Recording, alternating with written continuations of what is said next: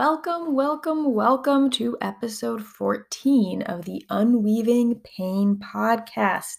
As always, please consult a medical provider and not this podcast if you need medical attention. Um, if you do not know, I am your host, Dr. Andrea Moore, chronic pain specialist. Now, this week, we're going to be talking about movement and where it comes into play when trying to heal chronic pain. And I really wanted to touch on this because I think this ends up coming up in, in many different ways, not only about movement, but it's a question like I'll get from clients a lot or from people being like, well, what about this? Like, how come you don't talk about this thing? Like, this is necessary. And like I have said many times and have an entire episode on, chronic pain super complex. Um, there is no one thing that is going to be the answer. And even just being like, what's the answer and how am I going to fix this is kind of a problem, problem, blah, blah, problematic um, way of thinking about healing your chronic pain because it's that energy behind it that can actually, quote unquote, fuel chronic pain. So, so just one that that could be a whole other episode in itself. Uh, maybe it will be.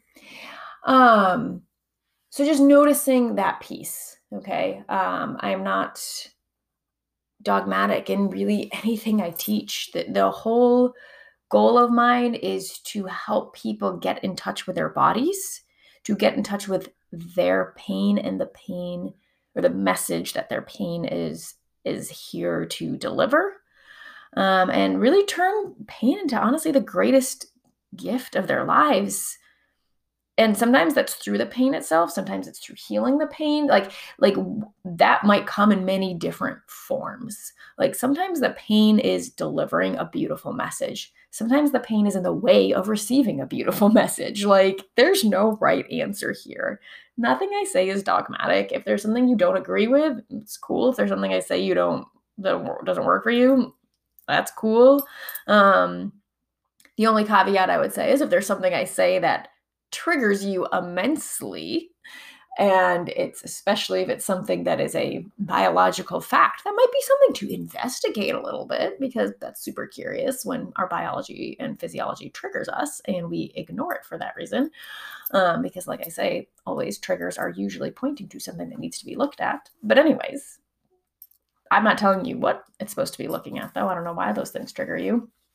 Um, so, so I just really want to offer that. Um, and when it comes to movement, there are so many practitioners, personal trainers, just movement therapists, like Feldenkrais practitioners. There are so many beautiful, amazing movement practices out there um, to the point where it kind of like the, the market is very saturated in a really positive way. I think um, it can always take it can always take more saturation. Like you can never have enough movement practices out there because there's so many that work. There's so many people that need different types. So I don't, for the most part, delve very detail into movement um, and especially won't on this podcast. I will touch on it some, but it's because honestly, I think there's a lot of practitioners that already do this, that, and probably do it with way more passion than I have. I'm very passionate about movement and absolutely think it is a requirement in many ways for for a it honestly a movement practice in some form is kind of a requirement. I it really is a requirement. I'm trying to think if there's any exceptions at the top of my head now for living like a healthy just fullest version of your life. And that movement practice may look extremely different for different people like extremely different. Because i think even just noticing when i say movement like often our heads go to something and i'm purposely using movement and not exercise because exercise just has a whole level of like programming around it. Um so while movement is something I'm really passionate in helping someone achieve in terms of like finding the movement practice that works for them, being able to to like incorporate movement into their lives. I don't teach or really get into super specific about any one movement practice because I don't believe there's one movement practice that's right for everyone. And when it comes to movement practices, I honestly don't get super excited about teaching movement. I will like with very limited capacity when I can like teach someone some movement that I know is going to help them, then I get like very momentarily excited and passionate and then I get like over it real quickly. So anyways, it's not a huge passion of mine to teach movement.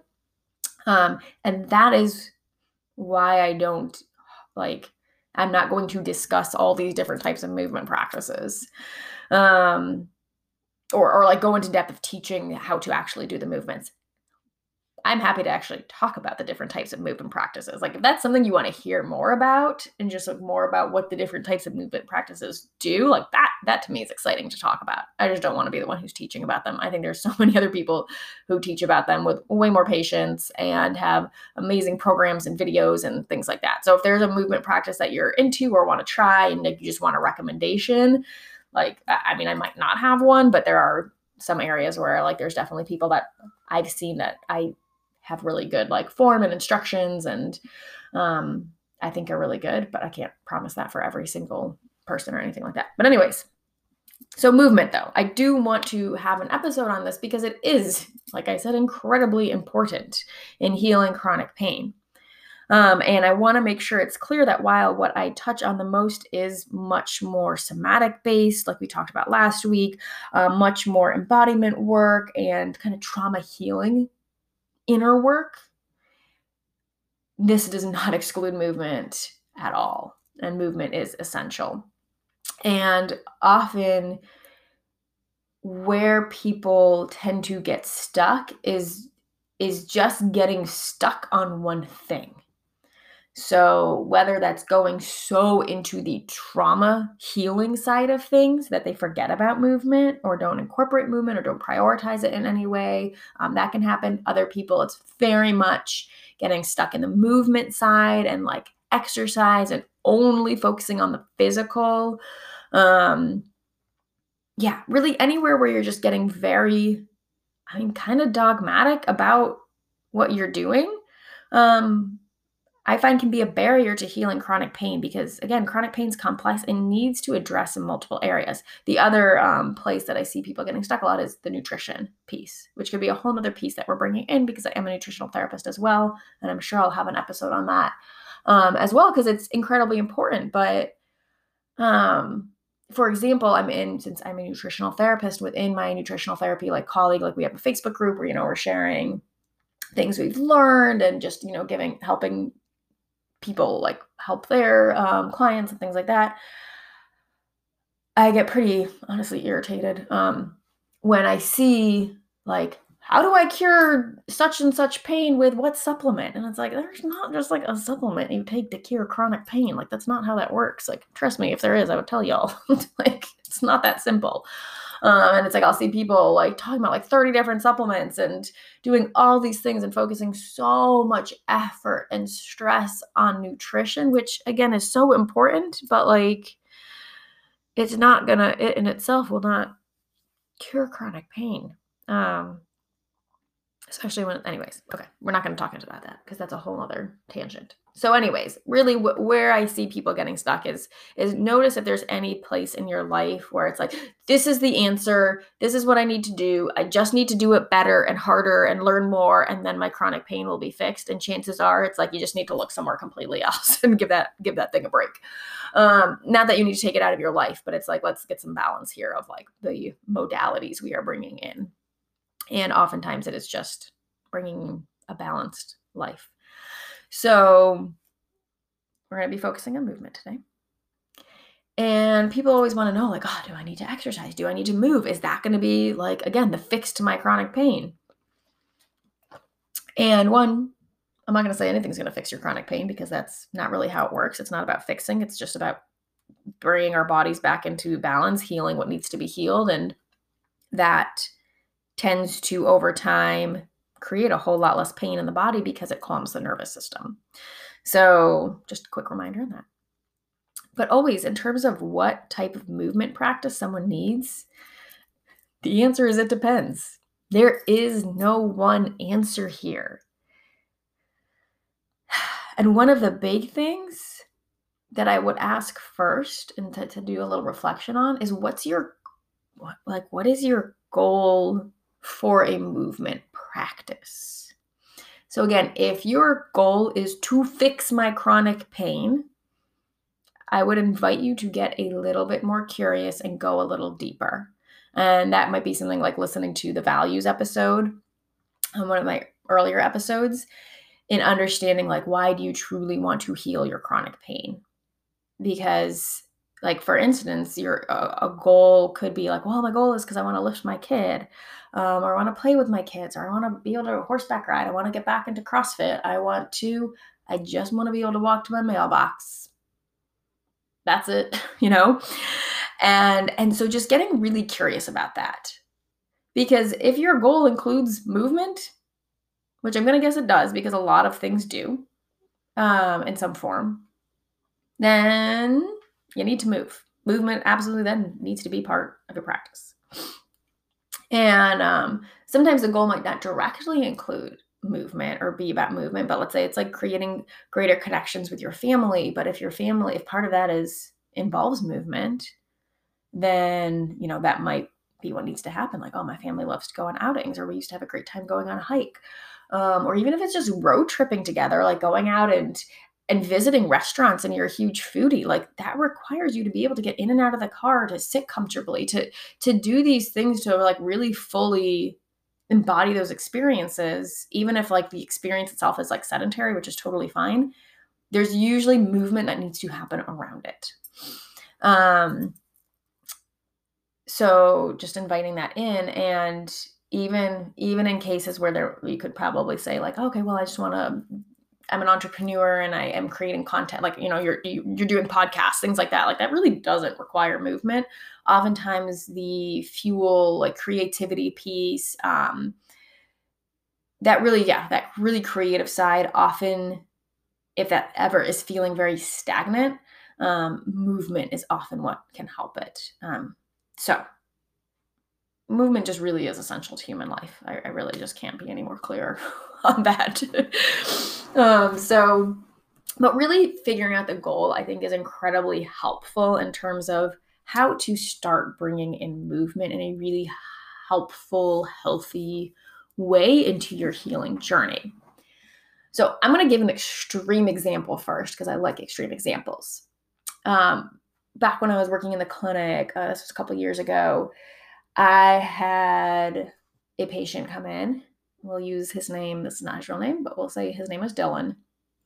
He was 25 and he walked in, or I walked into the room he was sitting in and was like, Oh my gosh, why are you here? You should be in the ER. And I will say, in my 10 years of being a physical therapist, I have maybe sent three people, like basically from their PT appointment to be like, you need to not necessarily go to the ER, but like go get an ortho consult, like you need surgery. Um, like PT's not not what you need. He was one of those three. Except I told him that. And he's like, I'm not getting surgery. I cannot get surgery right now. And in talking to him, it turned out he wanted to. So he was close to turning i can't remember the exact like timeline here. He was very close to turning 26 like a couple months away.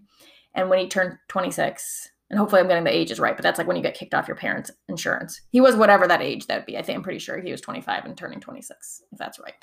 If not whatever whatever the age is. Um so he's going to be kicked off his parents medical insurance. He did not have anything lined up for himself. He was trying to be a paramedic or a emt EMT.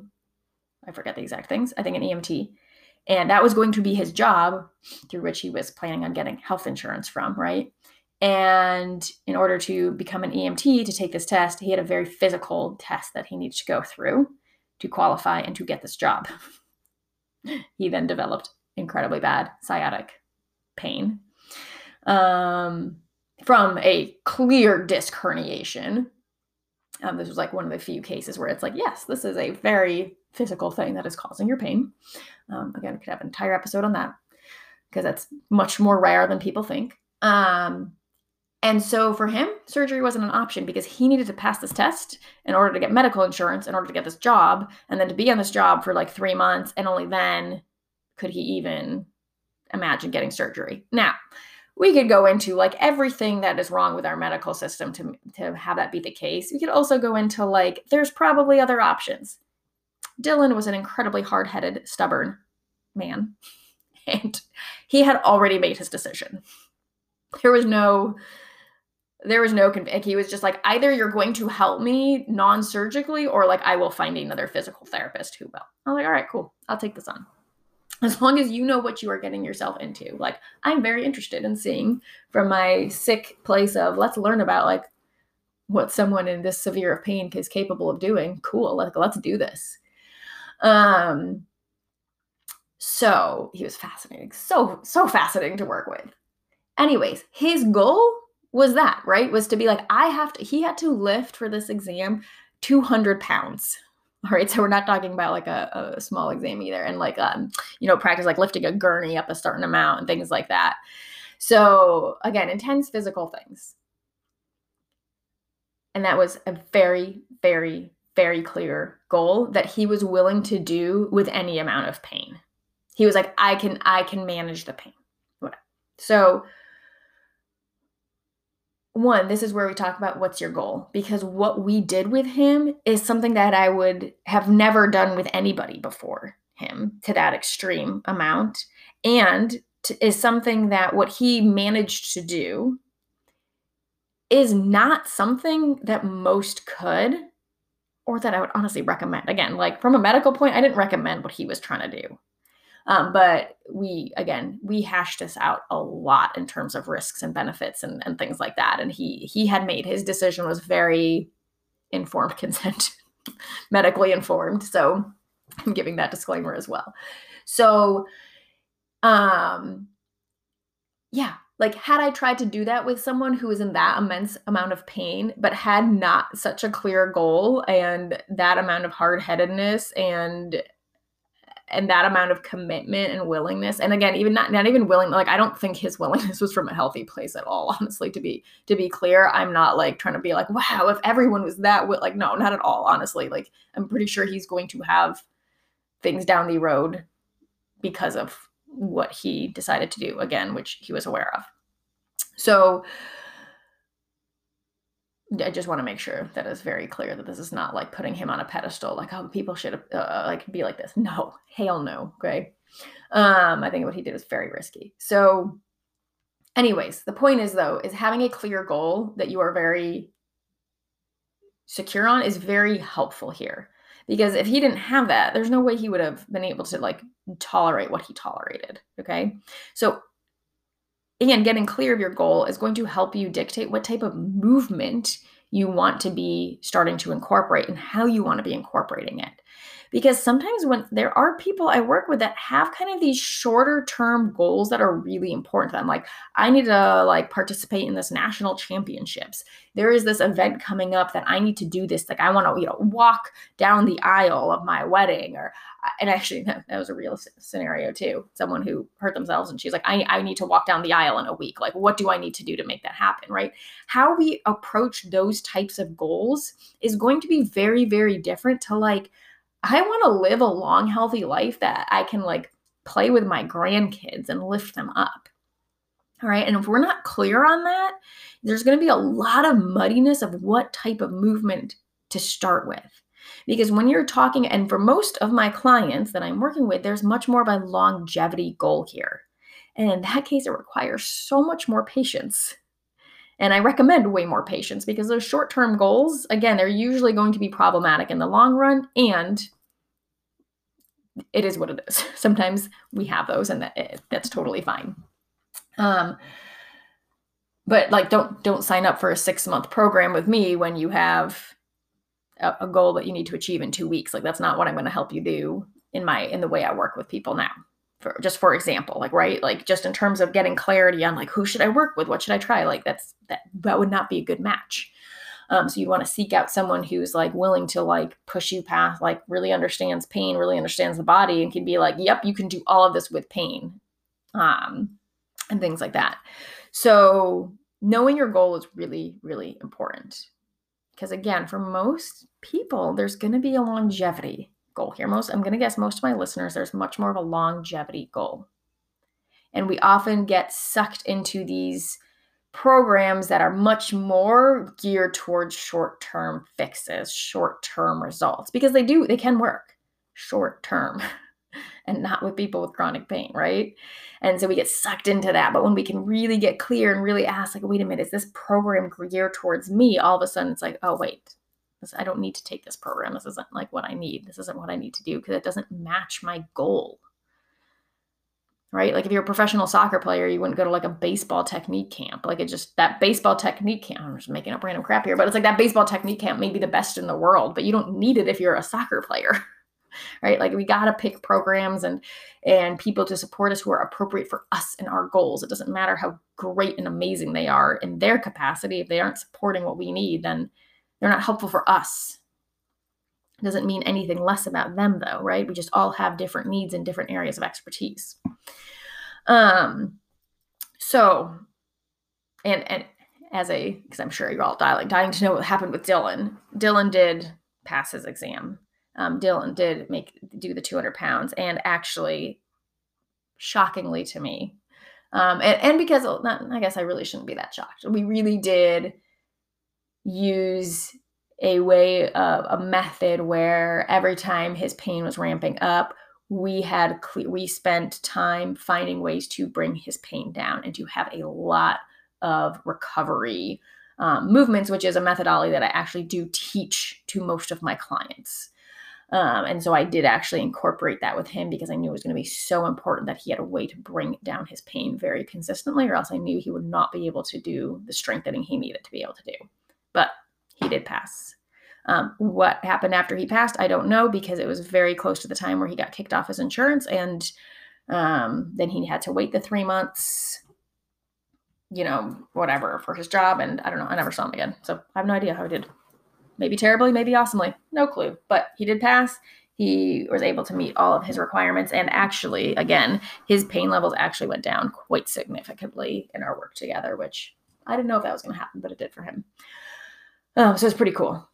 It's pretty cool to work with him. Anyways, so in terms of movement, if you are like, okay, like I haven't, I haven't, you know, either I really want to bring in movement or it's something that I've really been neglecting.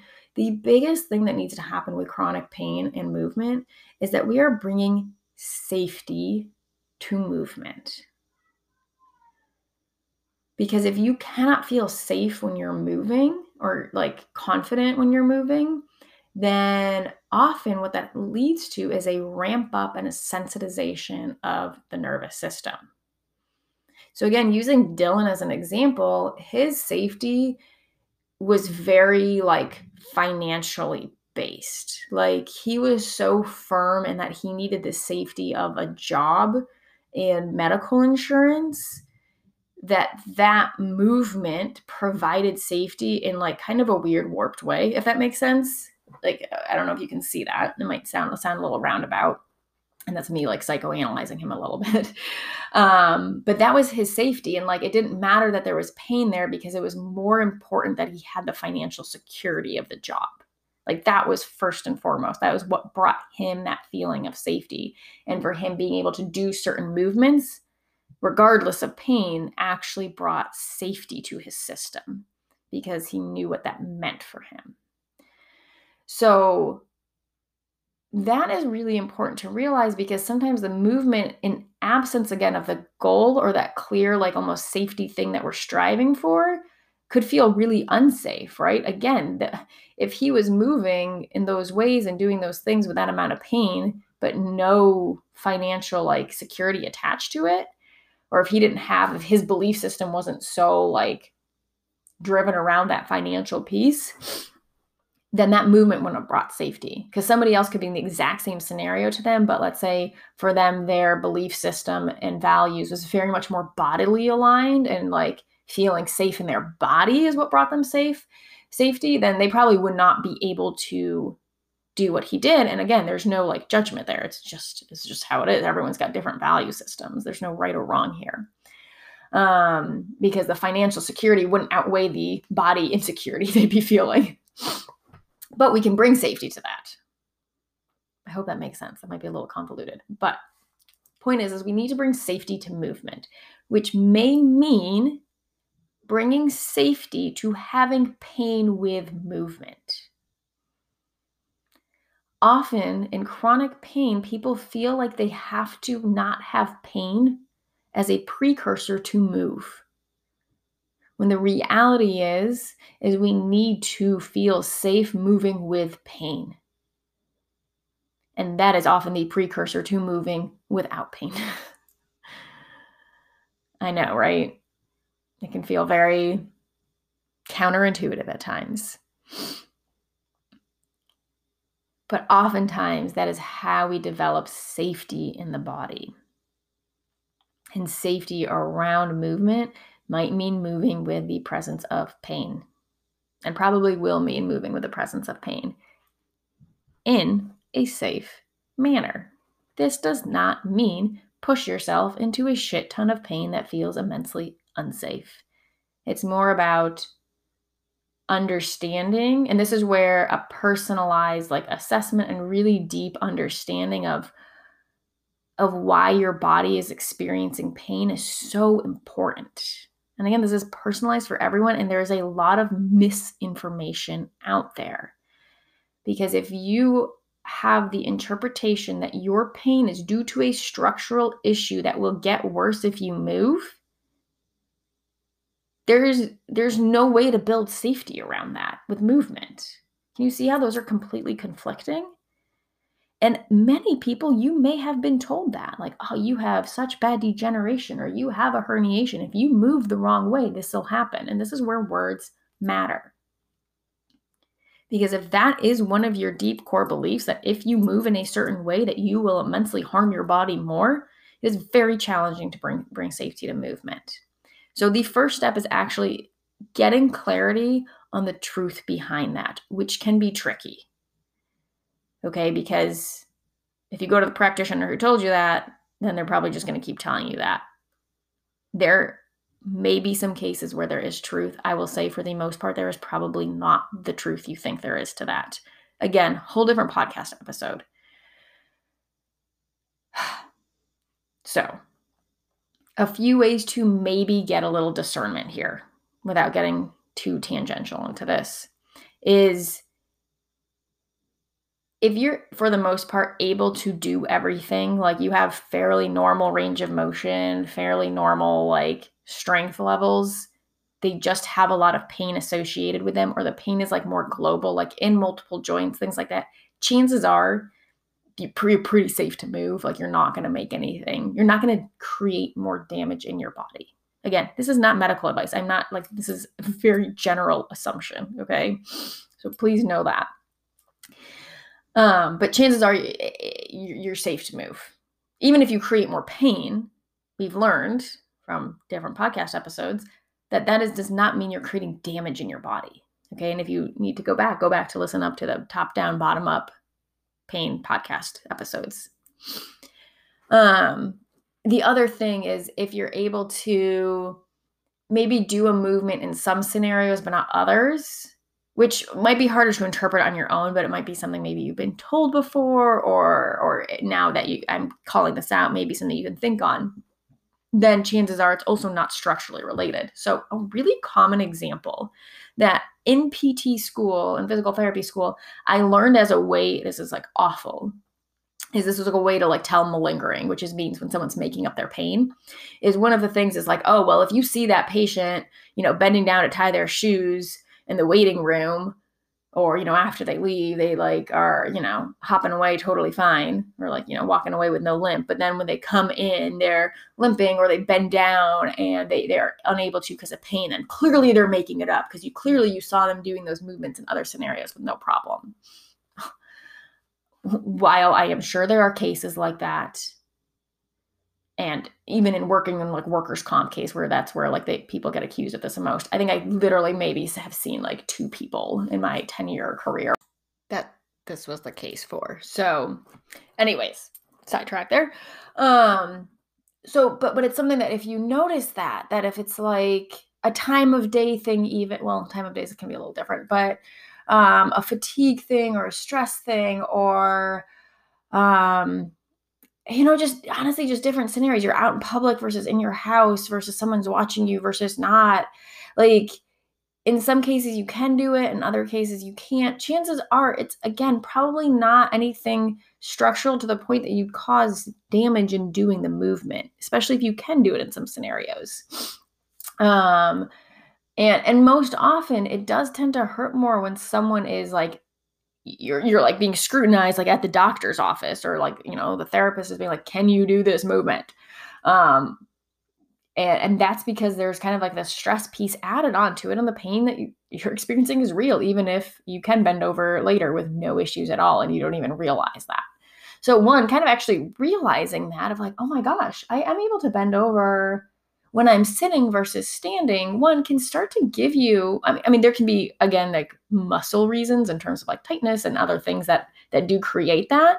But even just being like, oh, my back can handle that when I'm sitting. So, hey, look, like maybe my back's a little stronger than I, than I think it is, or can handle a little bit more than I think it can.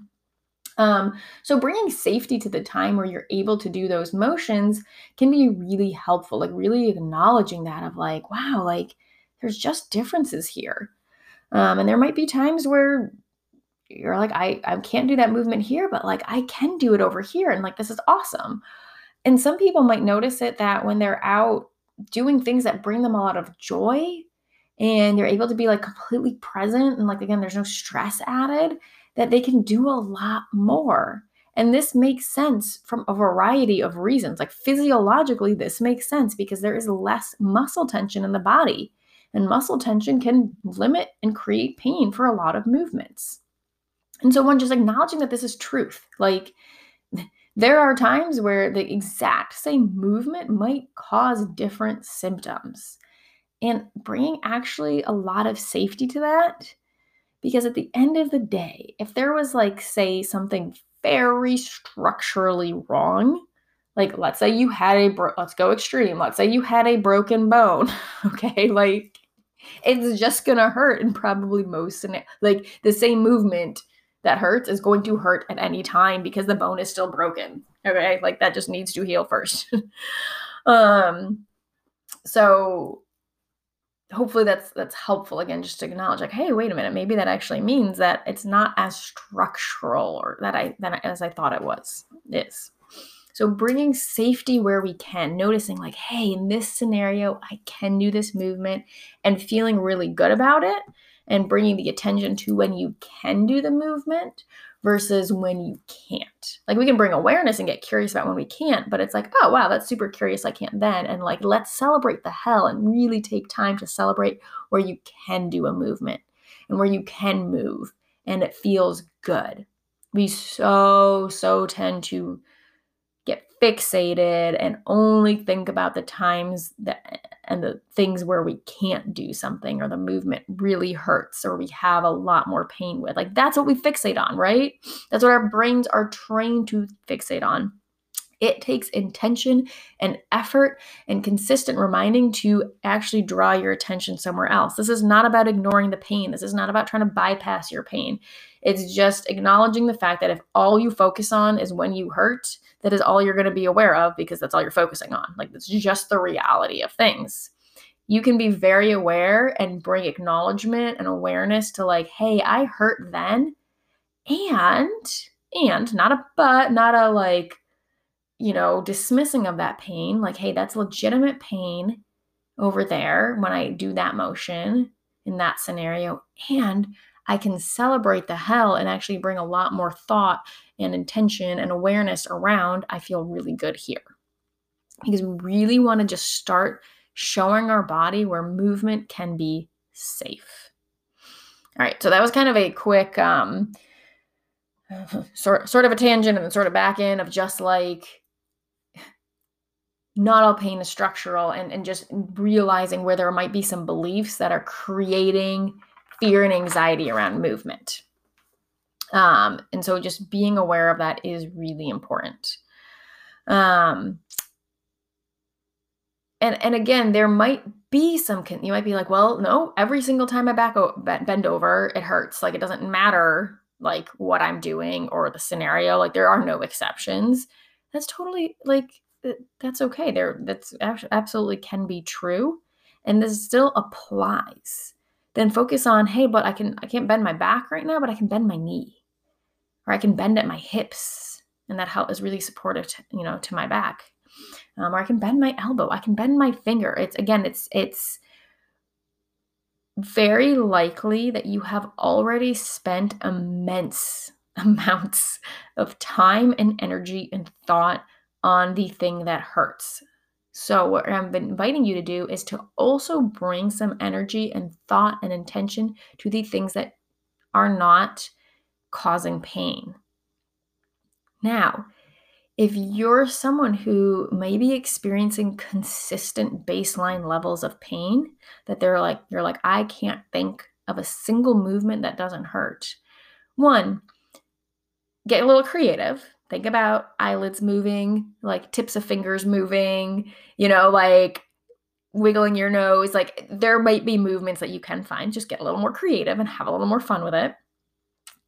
And if that's not even the case, because it's just like sitting there and like even if wiggling your nose isn't hurting, but you just have, you know, a baseline level of back pain, let's say, then notice notice what your baseline is. Let's say you're like, this baseline back pain is at a level six at all times. Like it's there. What movements can you do that aren't really making it worse? So, again, wiggling your nose isn't making your back pain worse, right? Bending your knee does not change your back pain. It doesn't make it better, but it doesn't make it worse. So, use that baseline level as your baseline of, okay, I'm going to notice the movements that I can do that don't impact it. They're not actively making it worse. And guess what?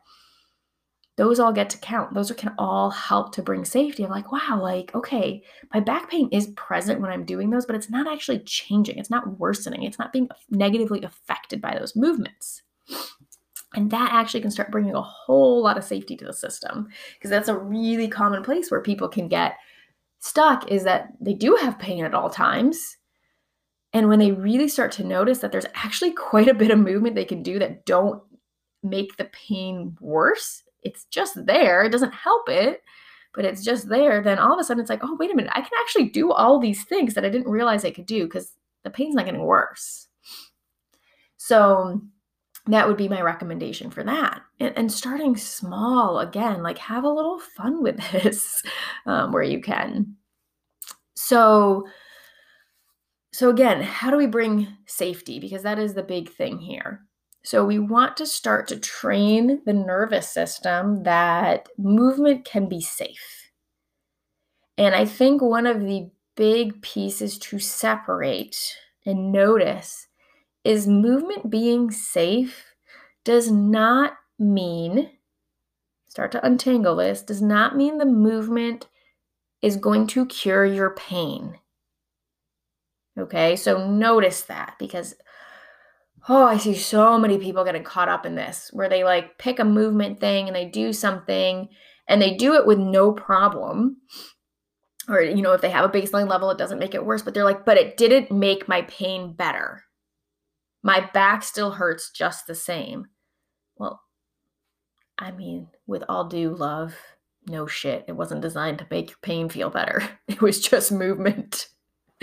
and I really say that from like such a loving loving place and I and I so get it because it can be so frustrated frustrating when we when we again have that belief that we're moving to make our pain feel better.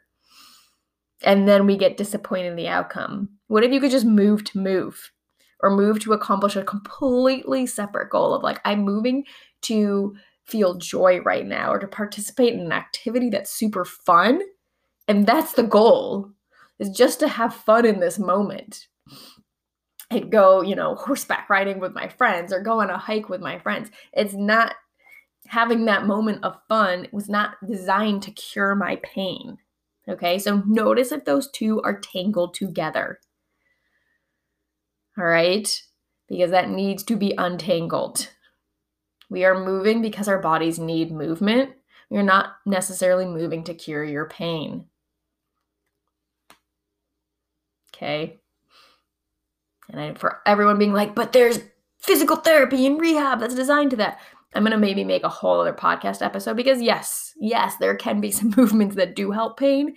That is not what I'm talking about here. I am talking about movement for like overall health and wellness and and just enjoyment of life.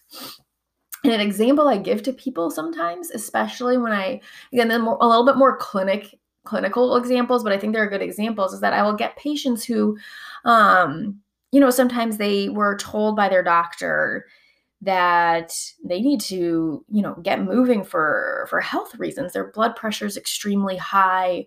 Um, their their heart function is is really struggling and, and it's exercise is what they need. Like they're kind of like eh, you know some of these people i'd work with are there's no more pills and medications they can take. Like they need movement but their knees hurt or their back hurts and that's why they're not moving. For a lot of these people and again this is very in, a very individualized process that i go through it becomes the goal. Like or like it, it's really helping them connect to their goals because for some of them this this health scare is really again really scary. So it becomes like what's more important to you? To move to get your heart to function so you can live longer or to not feel knee pain right and if their goal is to move to have improved heart function then guess what it probably means that we are going to get into a higher level of exercise more rapidly that has more pain because it is aligned with their values and their goals. Because again, for some of these people that I've worked with, there is a time issue here. Like, there is some pressing, like, like health reasons. All right, where exercise is just that important that it needs to be done with the presence of pain and like to the point where it's like i mean sure like we you know like yes at the end of the day like having pain sucks okay but like we can live with knee pain we can't live when our heart stops because we're not using it. Like a little blunt here but like at the end of the day musculoskeletal problems aren't life threatening at their core. They very much affect our life but they're not life threatening cardiovascular, pulmonary, you know, things like that, those issues, they're they can be life threatening and sometimes that means that it's worth doing th- things to help them with pain. So again, I'm just trying to hopefully give more extreme examples to get clarity here on like sometimes movement does have to happen with pain and it can be very aligned with values. Now, again, let's go back to most of my clients because most of my clients aren't in this position. They tend to be a little bit younger, very high achieving, oftentimes often are in shape or have had a really good movement practice for some time until pain kind of stopped them. So they don't have any of these pressing health concerns. So usually we have a lot more time and space to build safety around the nervous system, around movement. And we can go a lot slower. And oftentimes this patient, patience and and integrating in movement as it feels safe is incredibly beneficial. And lots of times it needs a lot of rest in between, depending on what you need. Again, this is so individualized. And often people be like, well, what do I need? How much rest do I need? You know, how, like, what do I need to do? How much can I tolerate? I don't know. It depends right? Like for some people, just again, when I'm really working with someone and I can get an idea of how they're moving and what they've been doing and stuff, like I can give a lot more detailed guesses, very educated guesses, but I still don't know. It is trial and error, guys, girls. women, whatever, whoever's listening. And while it's trial and error, there's always going to be mo- mo- times of movement and then times of rest that follow it. That rest might be just, you know, you exercise, you could have a super heavy, intense exercise session. You just need to kind of like go through your day as you would. It doesn't even need to be intentional rest. You know, get eight hours of sleep, hopefully get a good night's sleep, and then you're like ready to go the next day and could do another intense exercise section session. For others, it might be go and walk for five minutes. And now you actually need to intentionally rest and maybe even take a nap and maybe not walk again intentionally like that for another three days before you're ready. I don't know. Trial and error. See what happens. All right, that's really the only way you can know, but inviting you to take a very small, actionable step a bit above what you're currently doing. All right. So, some things to focus on, some some elements here that I want to bring attention to, and then we'll talk a little bit more about how to choose what to where to start. Is there's always going to be a a duration to the exercise you're doing. Like how long are you doing it for, right? And let's use walking as an example because it's an easy one. Either you're walking for five minutes or 10 minutes or 30 minutes, I don't know, right? There is a duration. How long are you walking? There is an intensity to it. Are you leisurely walking, like never really getting your heart rate up? Totally. Again, just knowing, noticing what you're doing. Or you could be super intensely speed walking, right? Like hardcore speed walking, like heart rate is jacking up from it. Okay. And you could also have a variety of loads there. So some people could walk with a walking vest on and you could have a pound in it, or you could have a 50 pound walk like weight vest on. All right, so you could add different loads to your exercise. So those are different elements of it. And it's really important when you, especially if you're someone who tends to have pain flares, to just change one thing at a time. It is so common. People are like, oh, I just heard that you know putting on a putting on a weighted vest while walking is is really good for my body. And it's like those people haven't even walked without a you know a weighted vest. And it's like they go out and they take a 30 minute walk with a weighted vest that's pretty intense and gets their heart rate up. And then let's say they get sent into a major pain flare. Was it the duration? Was it the load? Was it just the walking? Was it the intensity? Like right? We don't know what it is now because then the other piece, sorry, I didn't even like actually say this out loud, is it's with the movement itself. so in that case, sorry, our example was walking. All right, is it walking that's the problem?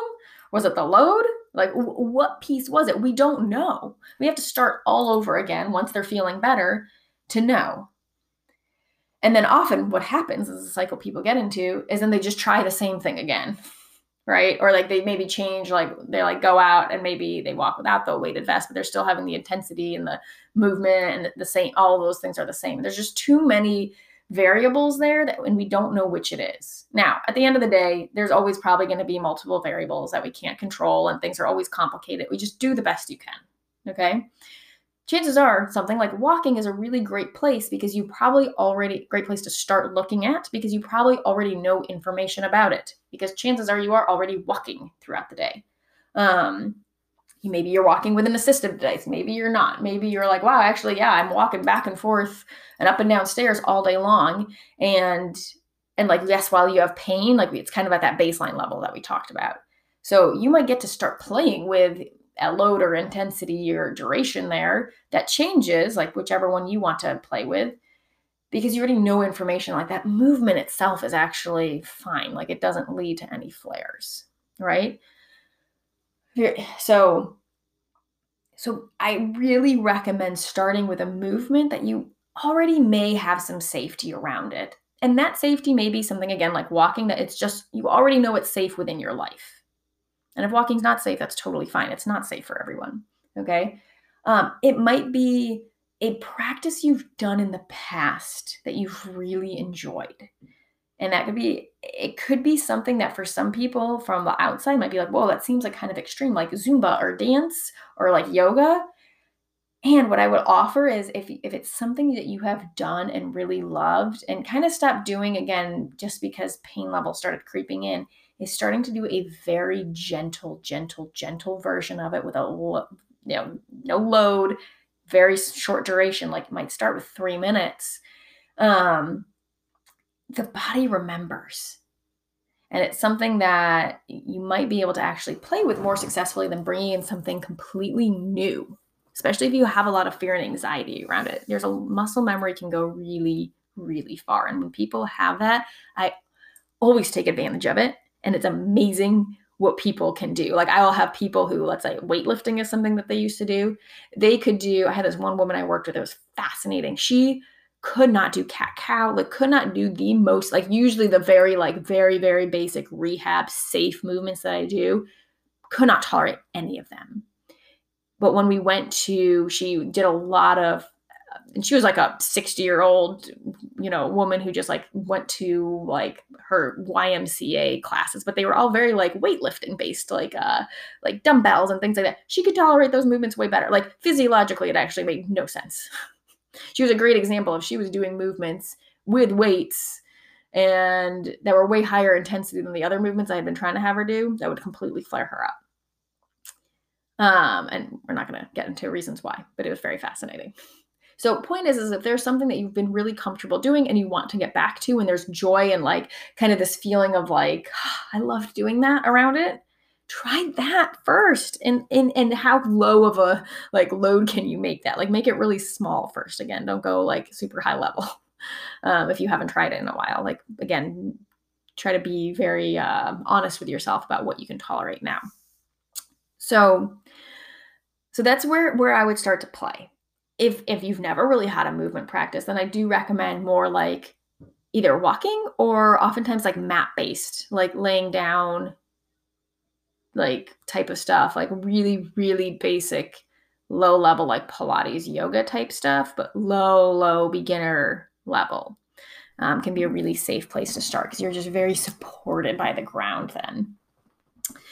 Um, then the other thing is is we need rest okay and and i really what i hear tend to hear a lot is one again this impatience of you start something and you're like oh i got to do it every single day now. And it's like sometimes you just might need more rest.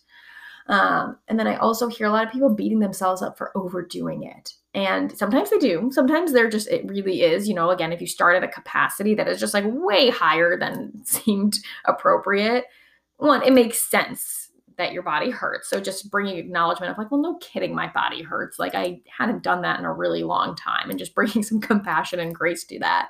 Um, it's it's okay. It's a learning lesson. Like it's we're gonna recover.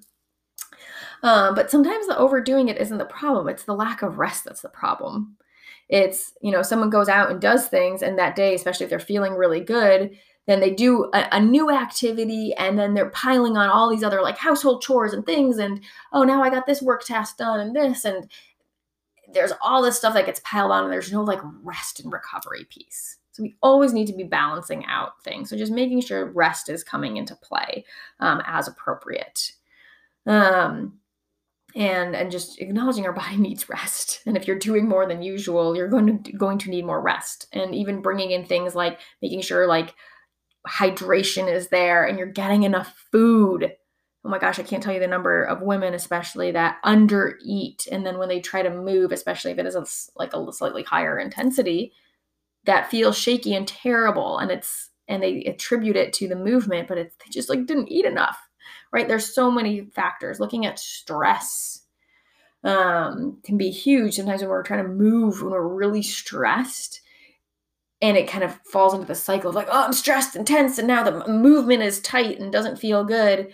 Um, that doesn't feel good when really if you can just switch that of like using movement to release the stress and like almost letting the stress move through you and using it as a, a release of all that tension can be very helpful and that's just a mindset piece. So just noticing that. Um, and then lastly and then i'm going to wrap this up because i know this is a much longer episode. Um, movement again needs to feel safe. And we're trying to build safety around it. And so sometimes it doesn't feel safe until we've built up safety around it. So just know that you don't need to feel perfectly safe to move.